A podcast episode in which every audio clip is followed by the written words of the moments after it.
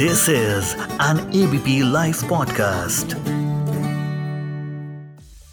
बहुत साल पहले एक फ़िल्म आई थी पीपली लाइव उस फ़िल्म में एक गाना था, मोरे सैया तो बहुत ही कमात है, महँगाई डायन खाए जात है. तो क्या महँगाई डायन अब बीजेपी के पीछे पड़ गई है? जैसे वो 2014 से पहले मनमोहन सिंह के पीछे पड़ी थी। न्यूज़ इंडक्ट में आज इस बात की चर्चा करेंगे। नमस्कार दोस्तों, मैं हूँ आपका दोस्त विजय विद्रोही और आप सुन रहे हैं एबीपी लाइव पॉडकास्ट तो महँगाई डायन, क्या बीजेपी क्या मोदी सरकार के पीछे पड़ गई है? ये बात हम नहीं कह रहे। ये बात विपक्ष कह रहा है। चलिए, विपक्ष की बात वो भी आप तरजीह मत दीजिए कि बीजेपी के खिलाफ जो विपक्ष है, वो पॉलिटिक्स कर रहा है। लेकिन हिमाचल प्रदेश के मुख्यमंत्री जयराम ठाकुर हैं। बीजेपी के मुख्यमंत्री हैं। बीजेपी का स्टेट है। वो ये बात कह रहे हैं। वो बात किस संदर्भ में कह रहे हैं? हाल में जो उपचुनाव हुए उनतीस विधानसभाओं में और तीन लोकसभाओं के उपचुनाव हुए, उसमें हिमाचल प्रदेश में भी तीन सीटों पर उपचुनाव हुआ विधानसभा का और एक सीट यानी मंडी पर चुनाव हुआ लोकसभा उपचुनाव का और चारों जगह बीजेपी हार गई। एक सीट पर तो बीजेपी की जमानत जब्त हो गई। मंडी लोकसभा सीट के तहत वो विधानसभा सीट आती है जहाँ से जयराम ठाकुर चुनाव जीतते हैं और मुख्यमंत्री बने हैं। बीजेपी के राष्ट्रीय अध्यक्ष जेपी नड्डा खुद हिमाचल प्रदेश से आते हैं। हिमाचल प्रदेश में अगले साल इन्हीं दिनों विधानसभा चुनाव हैं। और होता क्या हाल? तीन सीटें, तीनों में बीजेपी की हार, एक सीट पर जमानत जब्त, मंडी लोकसभा सीट में करीब नब्बे हज़ार वोटों से हार जो सीट पिछली बार बीजेपी ने पैंतालीस हज़ार वोटों से जीती थी। और जयराम ठाकुर का कहना कि महँगाई और भीतरघात के कारण पार्टी हारी। बिहार में जनता दल यूनाइटेड ने दो की दो सीटें जीत ली, लेकिन मुख्यमंत्री नीतीश कुमार से पूछा गया, क्या एक महँगाई एक वजह बन रही है चुनाव में? तो नीतीश कुमार ने कहा, भाई, हमसे क्या पूछते हो? हमारा महँगाई से क्या लेना देना? केंद्र सरकार से बात करो, केंद्र सरकार के हिस्से आता है वो। तो दो मुख्यमंत्री हो गए एनडीए के, एक बीजेपी के जयराम ठाकुर और दूसरे नीतीश कुमार, जो सीधे सीधे महँगाई के लिए ठीकरा केंद्र सरकार पर, यानी मोदी सरकार पर फोड़ रहे हैं।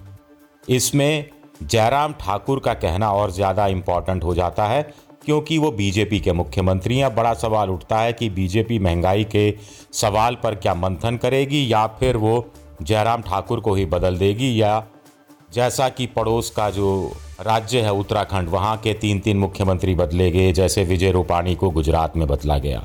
एक बड़ा सवाल उठता है कि अगर हिमाचल में महँगाई वजह बन सकती है तो बगल के उत्तराखंड में, जहाँ अगले कुछ महीनों में विधानसभा चुनाव है, वहाँ क्या ये मुद्दा नहीं बन सकती? क्या पंजाब में जहाँ चुनाव है, वहाँ मुद्दा नहीं हो सकता महँगाई?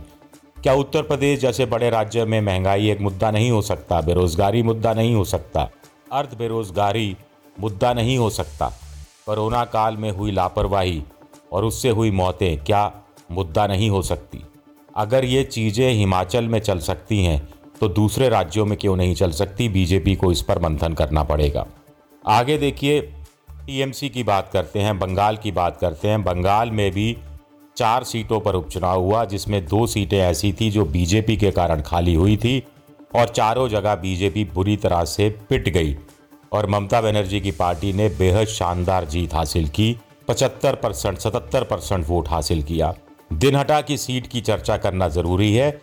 ये सीट पिछली बार बीजेपी ने विधानसभा चुनाव में कुछ महीने पहले 60 वोटों से, सिर्फ़ 59 या 60 वोट से जीती थी। नीतीश प्रमाणिक, जो मोदी सरकार में गृह मंत्रालय में गृह राज्य मंत्री हैं, वो इस सीट से जीते थे। लेकिन वो लोकसभा सीट रिटेन करने में कामयाब रहे थे, यानी राज्य की पॉलिटिक्स में नहीं आए थे तो उनके कारण ये सीट खाली हुई। जो सीट बीजेपी 60 वोटों से पाँच महीने पहले जीतती है, वही सीट बीजेपी पाँच महीने बाद एक लाख चौंसठ हज़ार वोटों से हार जाती है। इसे आप क्या कहेंगे? शर्मनाक हार नहीं कहेंगे तो क्या कहेंगे? दूसरी बात है कि नीतीश प्रमाणिक अपने ही बूथ पर जहाँ वो वोट देने गए थे, वहाँ वो पिट जाते हैं। वहाँ बीजेपी पिट जाती है। दिनहटा सीट से जिसको बीजेपी ने अपना उम्मीदवार बनाया था, वो भी अपने मोहल्ले में हार जाते हैं।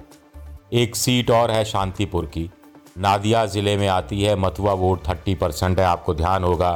प्रधानमंत्री मथुआ वोट के चक्कर में बांग्लादेश की यात्रा पर गए थे तो मंदिर में भी गए थे, मथुआओं के मंदिर में। फोर्टी परसेंट ओ लेकिन वहाँ बीजेपी हारती है एक लाख बयालीस हज़ार वोटों से। एक और सीट हारती है नाइन्टी थ्री थाउज़ेंड वोटों से।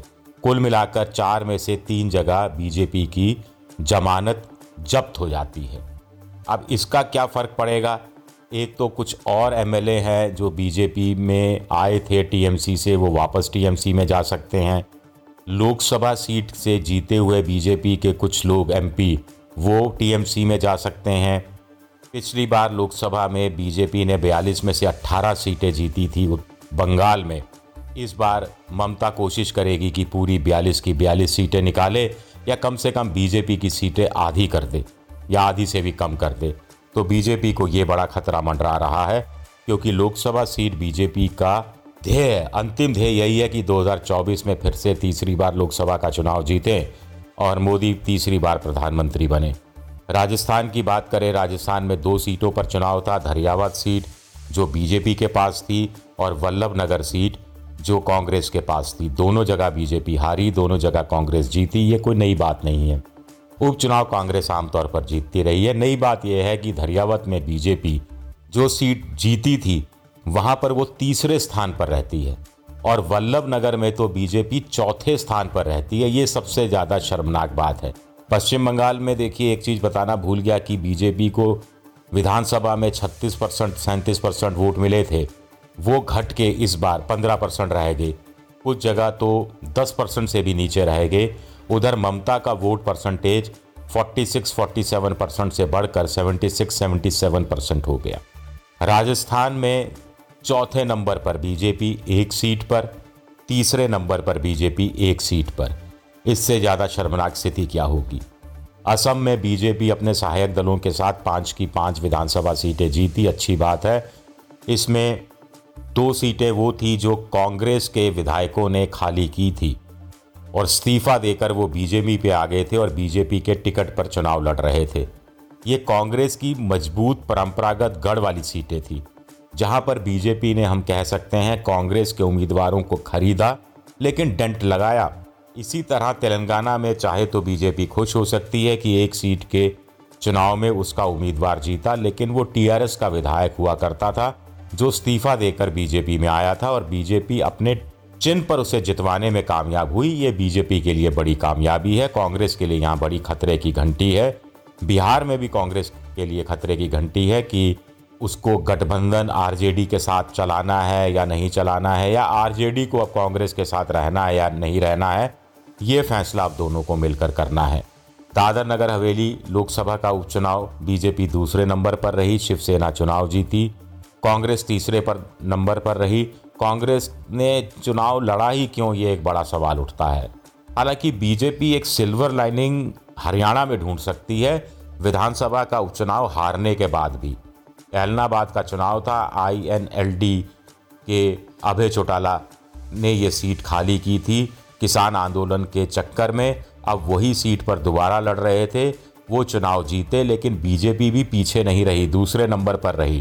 कांग्रेस तेरह चौदह परसेंट वोट के साथ तीसरे नंबर पर आई। कुल मिलाकर हरियाणा और पंजाब जहाँ किसान आंदोलन चरम पर है किसानों का आंदोलन 11-12 महीनों से चल रहा है। वहाँ पर अगर बीजेपी को एक विधानसभा सीट में करीब 58,000 अट्ठावन हज़ार वोट मिल जाता है तो बीजेपी गर्व कर सकती है इस बात पर। आखिर विधानसभा की एक सीट में अट्ठावन हज़ार ऐसा वोटर भी है, जो किसान आंदोलन के बावजूद बीजेपी के साथ है, या उसे लगता है कि तीनों कृषि कानून जो बीजेपी सरकार ने पारित किए हैं, वो किसानों के हक में हैं, या उसे लगता है कि बीजेपी बेहतर विकल्प दे सकती है। हालाँकि मोटे तौर पर ये जो चुनाव परिणाम सामने आए हैं, ये परसेप्शन की बात करते हैं। बीजेपी हमेशा परसेप्शन से छवि बनाने से डरती रही है। परसेप्शन कहीं ऐसा ना बन जाए कि महँगाई है, महँगाई में वोटर त्रस्त है, वो वोटिंग सेंटर जा रहा है, बीजेपी के खिलाफ वोट देकर आ रहा है।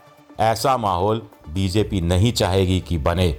और ये परसेप्शन बना तो आने वाले विधानसभा चुनाव में बीजेपी को अच्छा खासा नुकसान उठाना पड़ सकता है। अब महँगाई को इतनी जल्दी रोक पाना बड़ा मुश्किल होता है।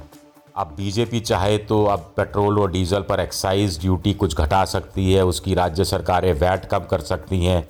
रसोई गैस के सिलेंडर पर सब्सिडी दे सकती है बीजेपी या तात्कालिक उपाय बीजेपी कर सकती है। किसान आंदोलन का समाधान भी बीजेपी चाहेगी कि जल्द से जल्द निकले, ताकि किसानों को थोड़ा सा संतुष्ट किया जा सके और अपने लिए कुछ राहत की व्यवस्था की जा सके। जैसी राहत की व्यवस्था शिवराज सिंह चौहान ने की, मध्य प्रदेश में खंडवा का उपचुनाव भी जीते, हालाँकि सीट पहले भी बीजेपी के पास थी। इसके अलावा दो विधानसभा सीटें जीते, एक कांग्रेस ने जीती। तो शिवराज सिंह के लिए कहा जा रहा था कि अब गए, तब गए। अब लगता है कि कहा जा सकता है कि शिवराज सिंह बच गए। न्यूज़ इन डेथ में इस बार इतना ही।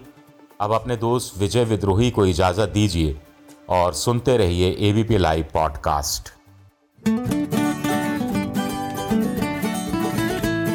This is an ABP Life podcast.